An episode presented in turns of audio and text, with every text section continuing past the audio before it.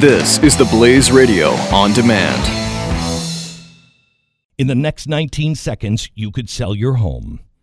Okay, it's I mean it's not going to sell your home. I mean this, but it, you're going to take a big step toward getting it sold. Go to realestateagentsitrust.com and find an agent selected by my team, a professional who shares your values and speaks the truth. Sell your home fast and for the most money. Get moving at realestateagentsitrust.com. The progressive movement is full of lies. Why do Americans keep falling for the deception? In his new book, Liars, Glenn Beck reveals the simple answer fear. At our most basic level, we're all afraid of something, and progressives exploit this by offering us solutions to our fears.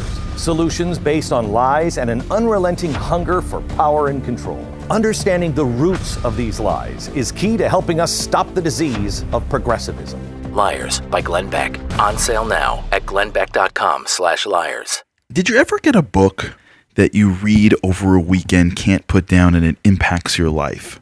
Well, about three or four years ago, I'm sitting at a lunch with a friend of mine who just exploded his company. I mean, this guy went from having nothing to having a incredible multi-million dollar company.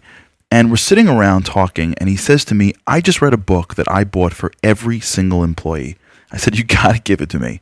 And he gave me a copy of The Go Giver, which is a book written by a man named Bob Burg about how to look at business, how to look at growth, value, what compensation is, influence, all these things that we talk about, but a unique, maybe healthy, appropriate, and very powerful perspective. I read it and I loved it. Coming up next is the author, Bob Burg, on what went into writing this book, some of the ideals and the ideas of the book, and how what he wrote in the book and what you're going to hear on this podcast can change your business and your life today. You don't want to miss it. Coming up right now. Delving into current events to uncover relevant wisdom. Uncover relevant wisdom. This is the Charlie Harary Show with Charlie Harary on the Blaze Radio Network.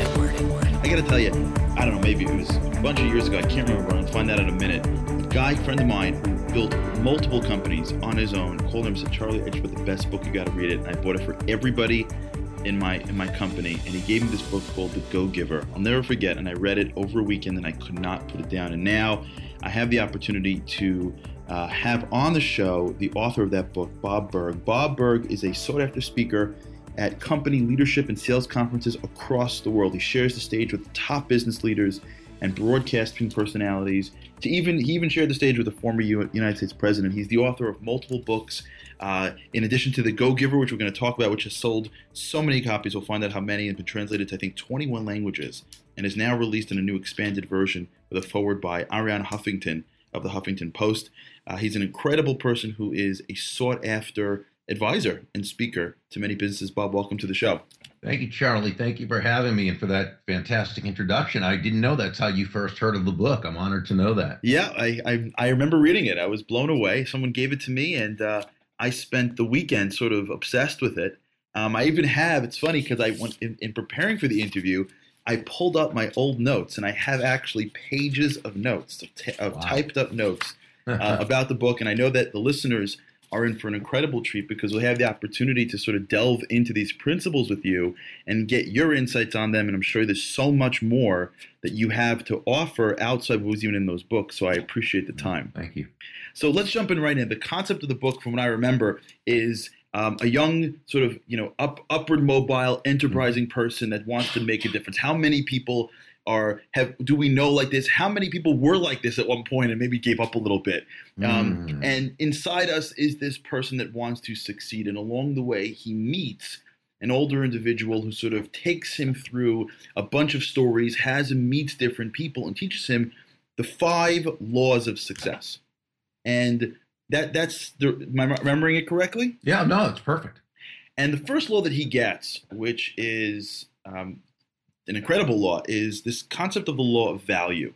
And I want to jump in, you know, sort of and, and go through it and what you meant by it. And and from what I understood, it was the, the law of value, and I think this is literally a quote from your book, is your true worth is determined by how much more you give in value than what you take in payment. Is that what the, the law is? It, it is. That is law number one, and that's the foundational principle.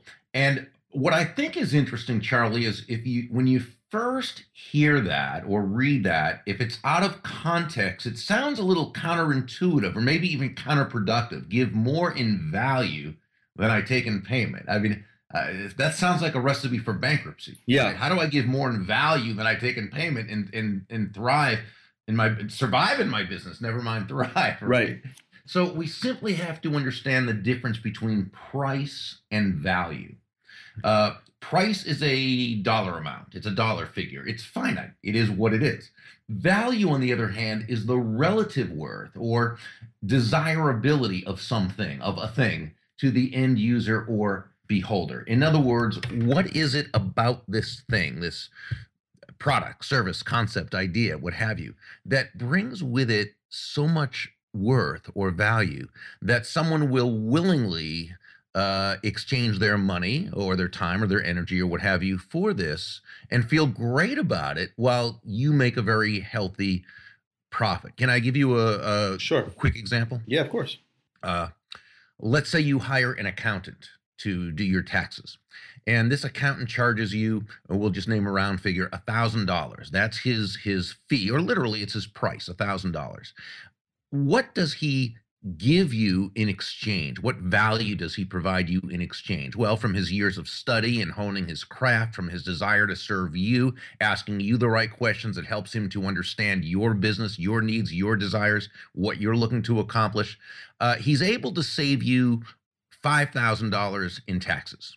He also uh, saves you countless hours of time, and he provides you with the security and peace of mind of knowing it was done correctly. So, so first, we see here again that while price is finite, value can be both concrete in terms of that $5,000 savings. Pretty easy to wrap our arms around that. Um, but also it can be conceptual in terms of the uh, the peace of mind, which probably holds more relative worth or value to you than than even the money saved. So he gave you well over five thousand well over five thousand dollars in use value in exchange for a thousand dollar cash val price or cash value.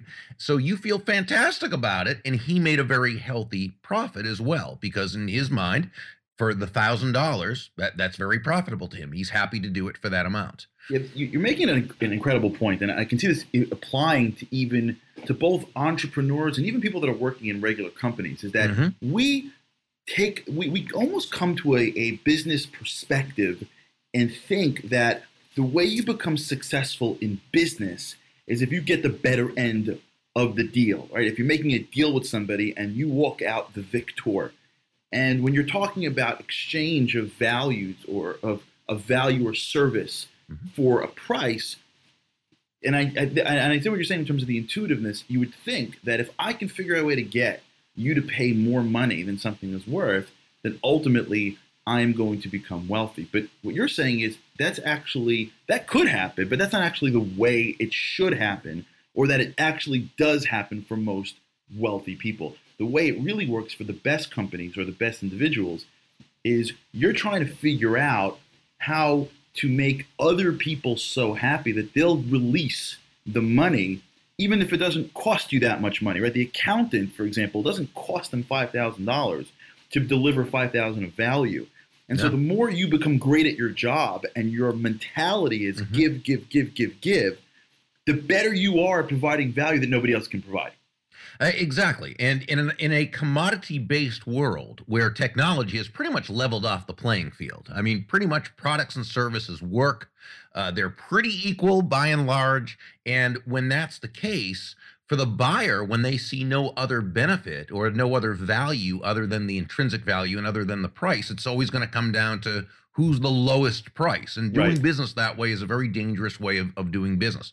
So what we want to do is not sell on price where we're looked at as a commodity but sell on value where we're looked at as a resource oh very good and so, to the degree that we can give that person more in use value than what they're paying for, and at the same time receive in a way eh, that uh, in which what we're receiving, we have we uh, our cost of goods is not as high we make a profit. In a free market based exchange, in when I say that I mean uh, no one's forced to do business Mhm. with with one another. It's Right. always because it's it's a free exchange, right? Uh, in a free market based exchange, there should always be two profits: the buyer profits and the seller profits, because both of them come away from this transaction better off than they were before the transaction. Right, and it actually creates a a bar of um, that, uh, that a, a, bu- a s- a seller has to reach beyond maybe what they were anticipating to reach. They have to be better. They have to give more, and that more they need to be creative in because if they give more, that's going to cost more. Then they they're going to they're going to go bankrupt. Right. So the value needs to be new, unique, you know, sort of even intangible value, like I, mm-hmm. the value of peace of mind, knowing Sure. that the product is mm-hmm. going to work, may be mm-hmm. why I choose product A versus product B, or the value of um, feeling good about myself. There's, Uh, and that's and that's a key right there. That that's why the customer experience, more than just customer service, the customer experience is now such a key. yeah, Because again, we're we're living in a commodity-based world. So when you can provide a person with that ultimate customer experience, when you can help them feel genuinely good about themselves, then they're going to feel good about you, and they're going to feel good about your, uh, uh, you know, the the the entire process. And that's why when we talk about being that extra value, communicating that extra value, there are probably thousands of ways you can communicate value. They tend to come down, what we find, to five what we call elements of value. Mhm. And those are excellence, consistency, attention, empathy, and appreciation. Mhm. And to the degree that you can communicate each of those, that's the degree you're going to be head and shoulders above any competition, and you're going to take price right out of the game. Wow, that's, and that's that's I think a tremendous thing that most people don't fully appreciate. When you hear the word experience, I think people think it's service. And when you're in a commodity business or you're not interacting with the customer directly, then you're missing what you're saying, which is further than service is an entire. Like I'm thinking about Apple, for example, and the money that it goes into the marketing of the products. And what it does, I guess, when you're sitting with an Apple computer, that is well beyond whether you've been serviced. You may not even have hadn't gotten great service, but you have the computer, and there's a certain um, ease and there's a certain Mhm. predictability and a trust, and maybe even a certain status Yeah. that you're now, you know, using a computer that's going to get updated in a couple of weeks, and there's going to be new operating systems. All those things are what you're calling the experience, and though it may seem that, and this is where I think it's so it's so critical for businesses that you may think that your marketing dollars just going to get people to buy the product. It may not. They may buy it either way. Your marketing dollars may actually be going to get people to be more proud of the product because they see your product being marketed. Hmm Sure, and and well, and look at you know if you're ever at an airport and you you see the people on their on their laptops, uh, you know that that uh, computer is turned up in such a way that every that if you're on an Apple, if you're on a Mac, people want everybody else to see them on a Mac. You Right, know, right. it's a status there. There's a, a camaraderie. There's a feeling Right. about it. Right, right. and uh, so it's yeah they they do a fantastic job in that area and um, so really you know when so when we say give more in value than what you take in payment it, that that should never be confused as give more than you receive no it's not that it's that you're giving in a way that's of value to that person Right. and they're exchanging with you in a way that's more valuable to you so again both parties win it it creates that bigger pie the key is the focus. And when we talk about the go giver philosophy, if you will, or the go giver way, really it's nothing more than understanding that shifting your focus, and again, we go back to focus, shifting your focus from getting to giving. And when we say giving in this context, we simply mean constantly and consistently providing value to others. We understand not only is that a nice way to live life, it's a very financially profitable way as well. Why? Well, money is simply an echo of value. It's the thunder to values lightning, if you will, Right. which simply means that the value comes first, which is where the focus has to be. The value comes first, and the money you receive is simply a very natural and direct result of the value you've provided. So let me ask you this, because I, I love this concept, um, and it applies not only to people actually selling direct to consumer, but actually applies. It sounds to me that it applies to everybody and everything everywhere. So I'm an employee and I want to get a raise, so I'm sitting just fetching about it and you know Mhm. complaining at the you know the water cooler or whatever that my boss doesn't understand me, as opposed to saying, hey, listen, my boss has thing tasks that is delegating to me. Let me give him or her so much more value than they're paying me in salary, so that they'll get to a place where I'm becoming valuable. And that to me. There is moments where I mean, just peace of mind is a value en- enough that a, that, that a boss is looking for. So I'm guessing this applies to them as well in, in this this concept. Yeah, it implies both ways in the employee employer relationship. As you said, if you want to make yourself invaluable or more valuable, you find ways to provide more to your boss than what they're even expecting. You be the one that takes on additional tasks. You be the one that's a problem solver. You be the one that creates great communication within the with the office. You be the one that that moves it from a, a gossip type of environment to one where people are only speaking well of each other and you lead from where you are and you make the difference where you can okay? That's great. You're giving more in value than what you're taking in pay because remember uh, someone hires you because they're employing your services. They're your customer really when you when you work for someone. And so you've got to give them more in value than what they're paying for or why would they have you working for them? As an employer you obviously can't give someone more in cash value than what they they give to you in value certainly not.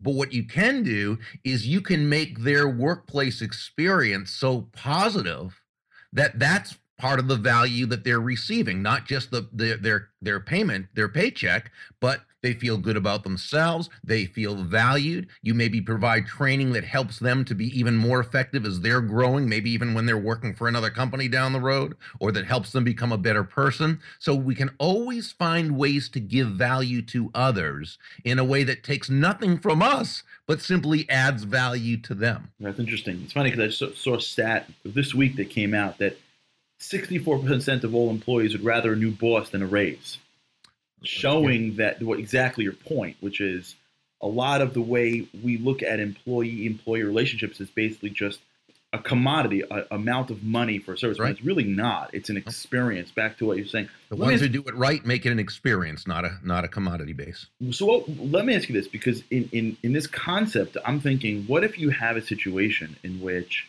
you're providing that value, but the employee, employer, or the consumer just won't pay for it because they can uh, get it, you know, cheaper someplace else, or they don't appreciate it, or the market can't bear it. What does one do then? Well, let's take the situation where you have a product or service uh, and that you're selling to the marketplace.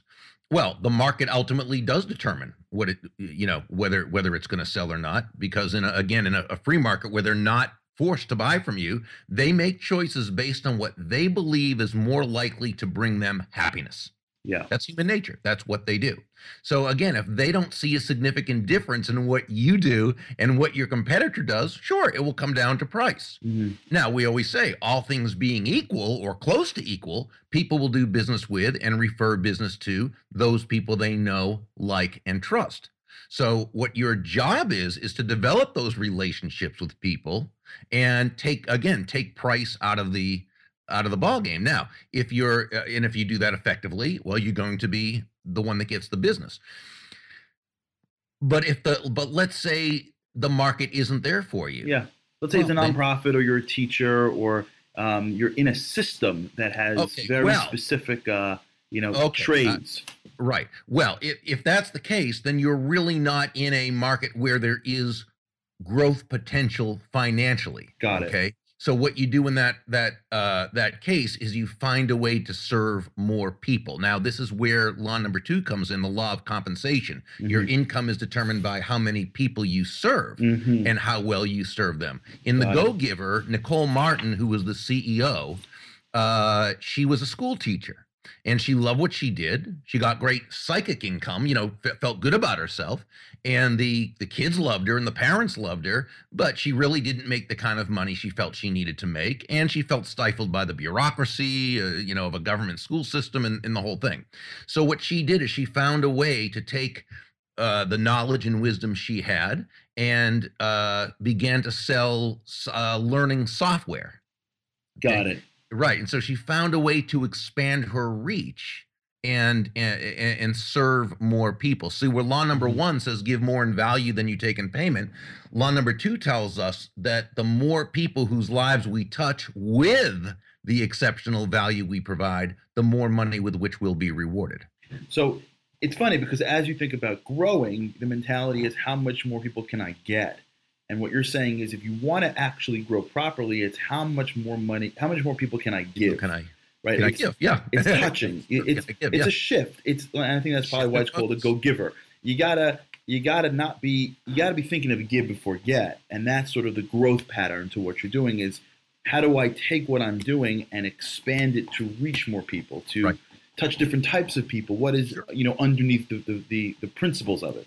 hmm that, that and I think that that's something that most of us, especially in the business world, um, it, it, it could be that it's confusing how to get out there, but that's I guess the challenge of what great people do. How do you take the e uh, the, the the one way of teaching, which is in a classroom where I've got kids in front of me and it's I'm looking at them, they're looking at me, and they're in one room, and sort of adapt my key principles Right. to now put it on a learning software because Exactly. it's not always the same thing, and I think that's where most people get tied up. Right. Yeah. That- Well, no, I, I agree with you absolutely. So we've always got to be expanding our mind and asking, how can we serve? If you, if you lead with, how can I serve more people? How can I find a way to serve more people? That's why what um when uh, Pindar early in the story uh, said to Joe, when Joe says, "Well, it's, it's almost as though you don't care about making money," or and Pindar says, "No, that's not it at all." Asking, "Will it make money?" is a great question. It's just a bad first question. Mhm. The first question is, does it serve? Because Right. if it doesn't serve, you're not going to find a market. It's Right. got to serve. Okay. And then you can ask, will it make money or how do I take this and earn money from it? Right. And also, do, do I want to serve with it? And that I think that's an important question. Most people just, you see this today in the business world or even in the, in the jobs world. You see people that are actually working in jobs that they do not like because they're thinking about how to get paid. You can't really serve if you're not excited about serving. Uh, that's so so very true, and you've got to you've got to see the value in that yourself, so that you can take pleasure in doing that. To know you're making a difference. So uh, so you know, write down if you have to. Who do I serve with my job, and why does it feel good to do it? You know, if I if I'm a a, a, um, a receptionist greeting people, whose lives can I touch with a smile? Mm-hmm. Who may be having a bad day? How can I add value to their world? Yeah. You know. That's a, it's an amazing point. I, I think most of the times we forget that the greatest moments we have in our lives are tied into the moments that we give versus take. And if you look back at child child rearing or marriage or that vacation where you you know you, you jumped into the pool with your clothes on to save that kid who you never met or whatever the thing happened along the lines, if you look back to your greatest moments, they're usually filled with times where you gave versus get. When we walk into the business world, we seem to forget that and Yeah. think that it's about getting versus giving. Yeah. As human beings, we have a desire to live a life of purpose. Okay. Even if even the people who seem to have forgotten that, they've simply forgotten it. But we we crave purpose in our lives. It's just how we're built. It's how we're we're created, which is a good thing. It's why the world continually evolves, even though Right. it, it there's not always always good things in the world. Uh, on a on a an ongoing scale, it continues to to evolve. Uh, consciousness grows uh, there are more products and services created that that serve mankind and uh, and, and so forth. Um, so when we're doing something that we don't feel serves a purpose, we get a sense of uh, I'm, I'm coming up with the word desperation, but that's not what that's not the right word. But there's an unfulfillment there Right. And it's very hard to get up every day to go do something that you don't really feel has a has a purpose to it And that could be why the, the, the employment industry is where it is today, where people are so unhappy at work, is because they do not feel like they're serving. right and this and, and leaders can create and this is where leadership really comes into play Right. because a leader can create that environment Yeah. Where Yeah. people feel valued, where people feel needed. There's a, a, great book I, I recently read. I, I did a, uh, a blog post on it. It was by um, uh, Bob Chapman and Raj Sisodia. Uh, it's called Everybody Matters, and this person is the uh, Mr. Chapman's the CEO of Barry Wehmiller, which is a uh, manufacturing firm out in uh, based in St. Louis. Uh, they've got tens of thousands of employees all over, and and he really went through a a change when he was at his his uh, a friend of his daughter's wedding, and when his friend the father made the toast uh, to the kids, you know, and he he welcomed the the his new son-in-law into the family, and uh, you know when he said and you know and i wish for you both. Uh, but what what bob was saying that this guy was really thinking is hey man this is my precious daughter. This is my precious child who i've raised and along with her mother we've nurtured and we've created the you know and so forth take care of my precious child. And at that time bob chapman had an epiphany and he said you know we've got tens of thousands of people in our employ.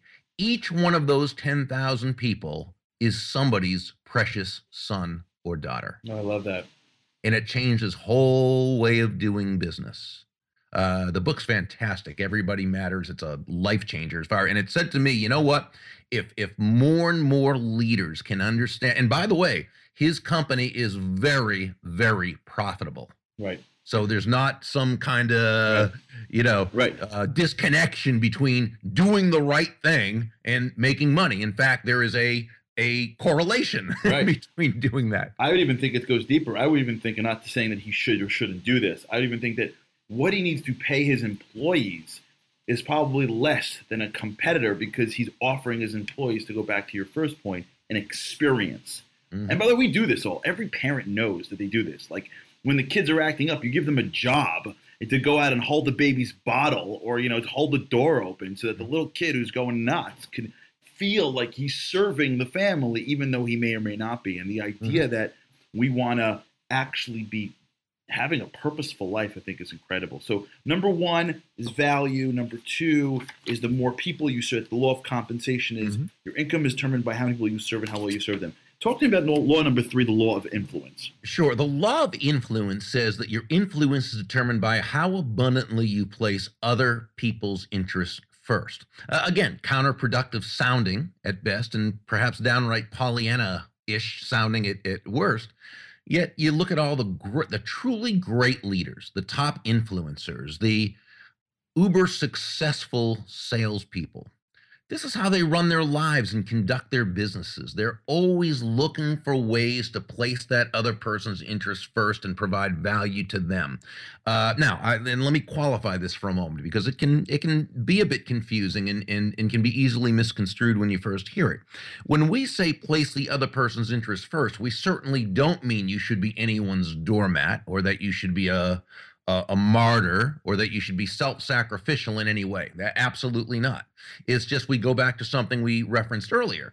Uh, what Joe, the protege, learned in the story is that the golden rule of business is that all things being equal, people will do business with and refer business to those people they know, like, and trust. Well, it turns out there's no faster, more powerful, or more effective way to elicit those feelings toward you in others than by taking the focus off yourself by moving from that I focus or me focus to an other focus, or as one of the mentors in the story, Sam told Joe, uh, making your win about the other person's win. And when you do that, now you're planting those seeds of goodwill, of great will, and you're developing those personal walking ambassadors. So, how do you differentiate between doing something for somebody else and doing something for somebody somebody else when you really want them to do something for you. You know, like you ever get this feeling where like you're you're being hit up by somebody who wants to sell you something. So they'll just you know they'll do something for you and do and you're just waiting for the ass like you're waiting and and you know deep down that they don't really care about you. Right. They're just trying to play in to get you. You're not mm-hmm. suggesting that at all. You're suggesting actually do something, and even if you get nothing from it, that's fine how do you draw that balance between doing that um, and potentially getting nothing for it and being more calculated? Yeah, well, I mean, we're human beings, and and I don't think we ever have to deny uh, the idea of self-interest. Okay, because we are as human beings self-interested individuals. It's how we're created. Allows us to survive and allows us to create more of our species and allows us to right. Uh, but what we do is we like in the movies when they talk about the willing suspension of disbelief, right? You know that uh, Bruce Willis isn't really in danger when he or or uh, does isn't really going to make a wisecrack to some terrorist who has a gun pointed at his head, right? We we know it's a story. We sus- we willingly suspend our disbelief, right? Right, right, right. Uh, well, in this way, what we're going to do is we're going to willingly suspend our self interest, not deny it, not forego it, but suspend it and just allow ourselves to say, you know what? I have an opportunity to add value to this person's life. It may result in something directly to me, it may not. Uh, and and while we can always expect good things to happen, what we're going to do is ha- ha- not have an attachment to it having to happen. Mhm. Got Okay. it. And as we continue to train ourselves that way, it gets easier and easier because the funny thing is, the results are going to come much stronger when we do that. Because as human beings, we want to feel like as though somebody truly does care about us. And you know what? I, I believe the the and, and and I got this just from from observing my dad all these years, who is probably the best when it comes to people skills I've ever met. And and what I always noticed about him is the single greatest people skill is a is a highly developed and genuine interest in the other person. Right. You know, and he was always so interested in other people. Always so interested how he could provide value to them. Always so interested in in what they were going through, in bringing out their best. And people always loved him. They still do. Uh, so I had that great example from my parents, and it just happens to be that life really does work that way. Every time, no. Most of the time, absolutely. Yeah, and I think that's a, it's a, it's a great point that most people aren't appreciative that everything you do for somebody else, if it's not done with that willingness to give, it taints it. You know, we, my wife and I talk this all the time. When you, when someone gives something to you and they are in the giving already expecting either feedback or appreciation or a response, and the giving itself has a little taint to it. The, you know, Sure. if you're going to do something, just do it.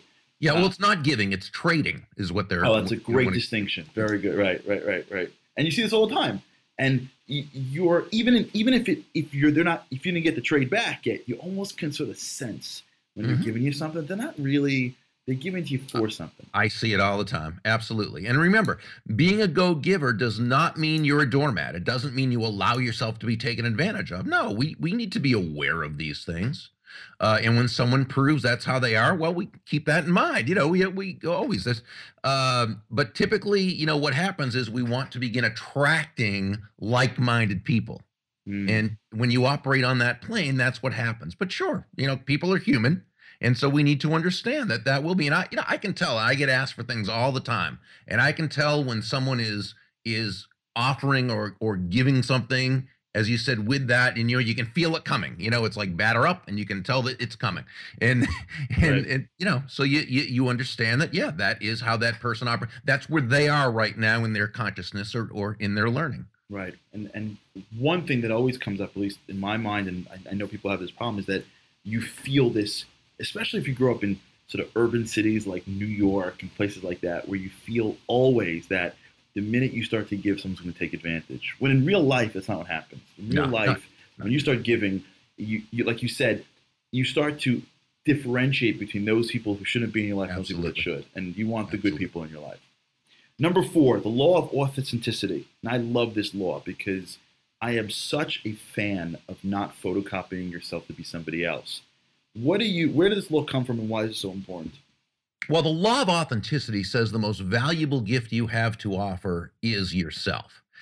Uh, in the story, Deborah Davenport, um, one of the mentors, shared something she learned in her sales career that was turned out to be very important, and that is that all the skills in the world, the sales skills, technical skills, even people skills, as important as they are, and they all are very, very important they're also all for naught if you don't come at it from your true authentic core Now, when you do, when you, as we like to say, show up as yourself day after day, week after week, month after month, people feel very comfortable with you. They feel good about you. They know you, like you, trust you. They want to be involved with you. They want to be a part of your your life. It turns out that being authentic, being genuinely you, is a very good uh, is very good business as well as very good life. Now, so why why is it that some people don't show up authentically? And I think it's easy to default to, well, there are so many dishonest people in the world and so many this, and they're trying to do this. And uh, while certainly it's a big world and there are people like that, and we've got to understand and acknowledge that, I don't think that's usually the case. I think when people show up in such a way that could be described as, I guess the correct uh, Latin term would be phonus balonus, okay, in a way that's not really uh, them. I think the reason is is because they really don't have the self-confidence to show up authentically. Uh-huh. They don't have a true sense of their own worth or or or value. And let's face it, it's hard to show up authentically when you don't feel you have anything uh, authentic of sh- to show up for. So I think it's important for people to understand what I believe are two uh, types of authentic value. One is what I call intrinsic value, and that is simply by the very nature that you are a human being, you bring value to the world. The other, that's intrinsic value. The the there's also though what I call market value. And market value I would define as that combination of strengths, traits, talents, characteristics that allow you to bring value to the world, to the marketplace in such a way that you'll be financially rewarded.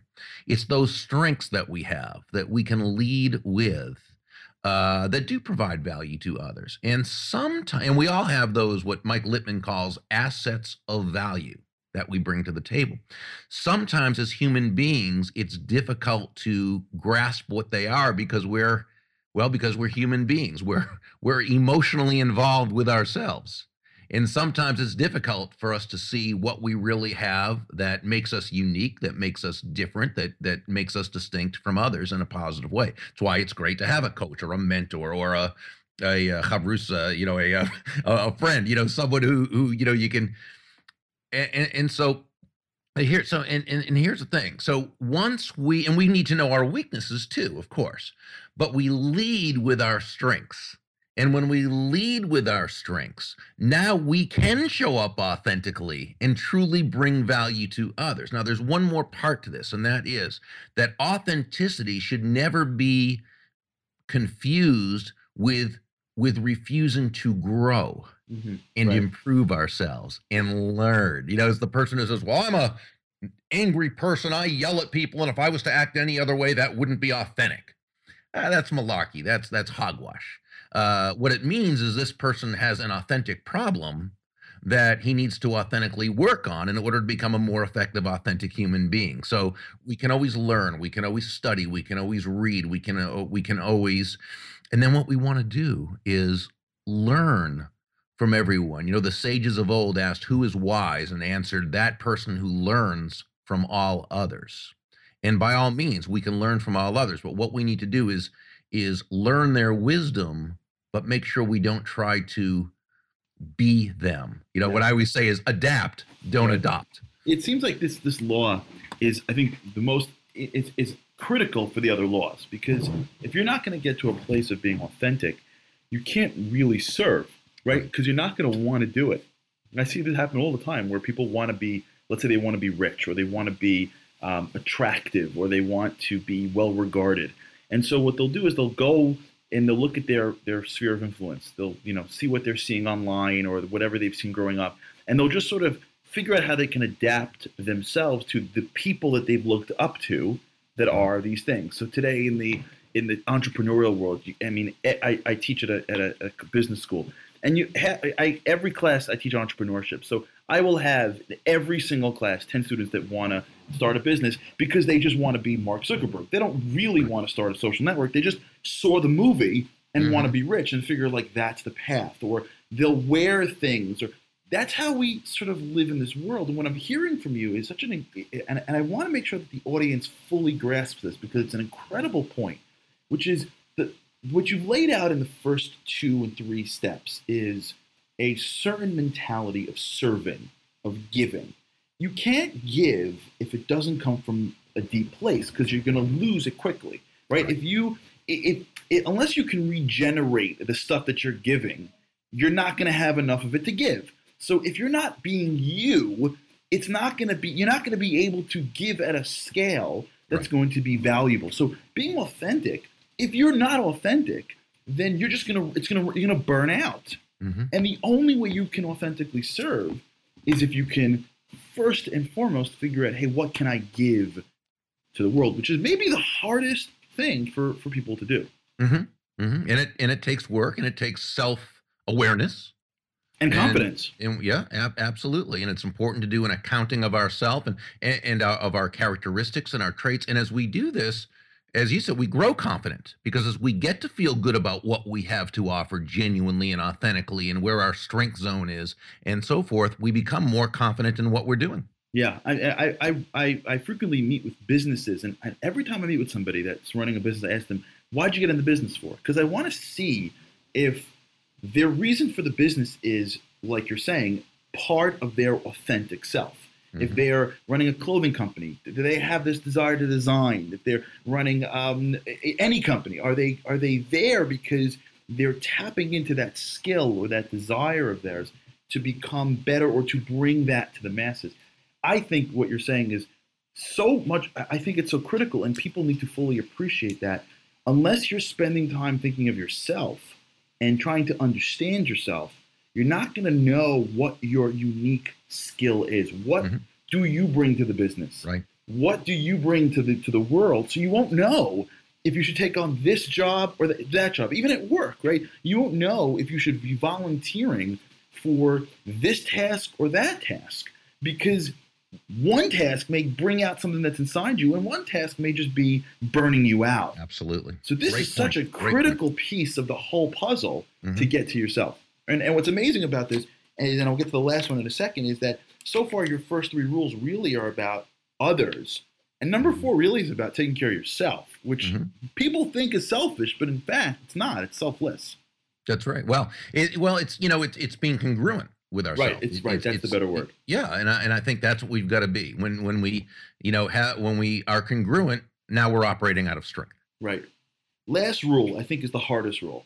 Uh, and I went, when I look at all five, thinking, okay, I get one, I get two, I get three, I get 4 Mhm. Uh, five is difficult, right? And that's the law of Receptivity. Yeah. the law of receptivity. And the key to effective giving is staying open to receiving. Okay. How does somebody who wants to be a giver end up taking? Okay.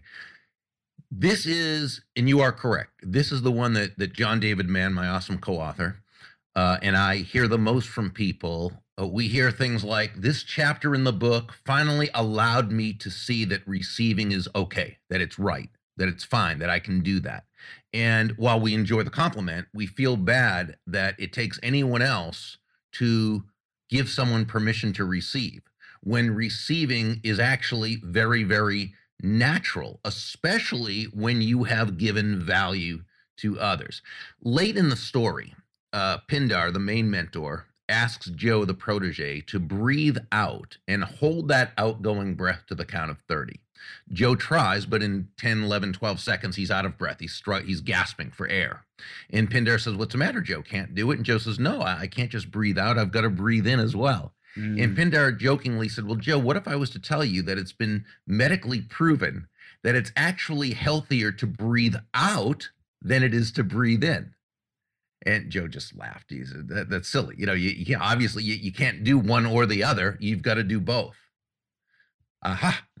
right, exactly. right, right. Right, we got to do both. We breathe out and we breathe in. We breathe out carbon dioxide. We breathe in oxygen. We breathe out, which is giving. We breathe in, which is receiving. We get so many messages of lack from the world. And whether it's a combination from many people of uh, you know upbringing, environment, schooling, news media, television shows, movies, uh, popular culture, whatever, of the you know the watch any top selling movie and you'll notice there are always two types my friend randy gage prosperity authority t- talks about this that in every big selling movie there's there are typically two types of people. There are the poor people who are good people. And they're typically poor but happy and honest and so forth. But they're always being taken advantage of by the rich people who are mean and nasty and cowardly, right? We get all these kind of messages. right, right. Uh, you very rarely hear a story on the news that says corporate CEO treated people fairly. It doesn't sell.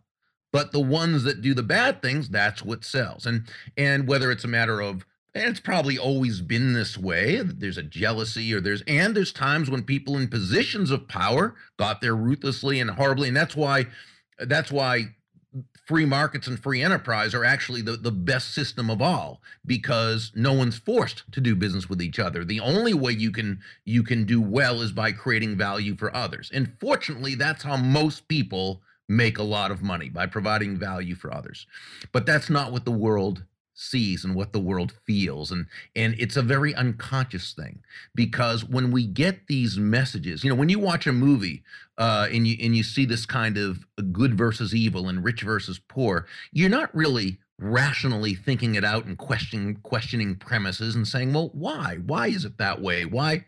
No we're taking it in emotionally. Right. and so if you're someone who uh, has a, a negative feeling, and remember, we're we're emotional beings. We are run, we're driven emotionally, not necessarily logically. So if we feel on an unconscious level that money's a bad thing, it's going to turn us bad, or we're going to lose our friends, or it means we got there doing something shady, then every time we create a, a, a situation where we can receive abundance, we're going to sabotage it because our belief system will not allow it.